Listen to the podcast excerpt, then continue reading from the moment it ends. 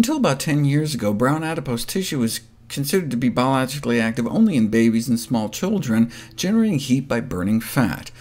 But there is now no doubt that active brown fat is present in adult humans, involved in cold-induced increases in whole-body calorie expenditure, and thereby the control of body temperature and how fat we are. In 2013, researchers showed that one could activate brown adipose tissue if you chill out people long enough.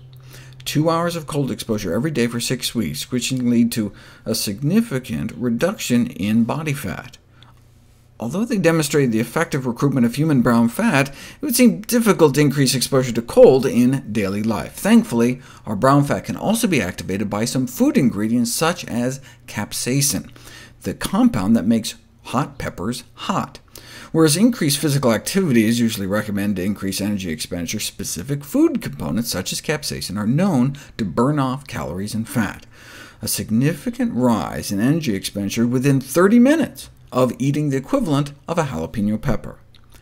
Normally, we cut down on calories, our metabolism slows down, undercutting our weight loss attempts, but sprinkling a third of a teaspoon of cayenne pepper powder onto our meals counteracts the metabolic slowdown and promotes fat burning. They wanted to try giving them more to try to match some of the studies done in Asia, but they were working with Caucasians, and there's a difference in maximum tolerable dose of red chili pepper between Asians and Caucasians. Take some Japanese women, you can boost the fat burned after a high-fat meal too, adding over a tablespoon of red pepper powder. We've known for decades that cayenne pepper increases metabolic rate, but we didn't know how. But now we have studies showing that this class of compounds increases energy expenditure in human individuals with brown fat, but not those without it, indicating that they increase expenditure straight off the bat. And there's all sorts of structurally similar flavor molecules in other foods like black pepper and ginger. We expect to activate thermogenesis as well, but they haven't been directly tested. All these results suggest that the anti-obesity effects of pepper compounds are based on the heat-generating activity of recruited brown fat. Thus, repeated ingestion uh, can mimic the chronic effects of cold exposure without having to freeze ourselves.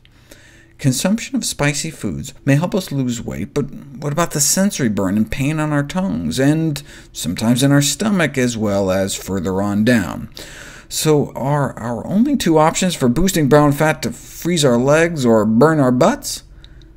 Arginine-rich foods may also stimulate brown adipose tissue growth and development through a variety of mechanisms, which just means eating more soy foods, seeds, nuts, and beans.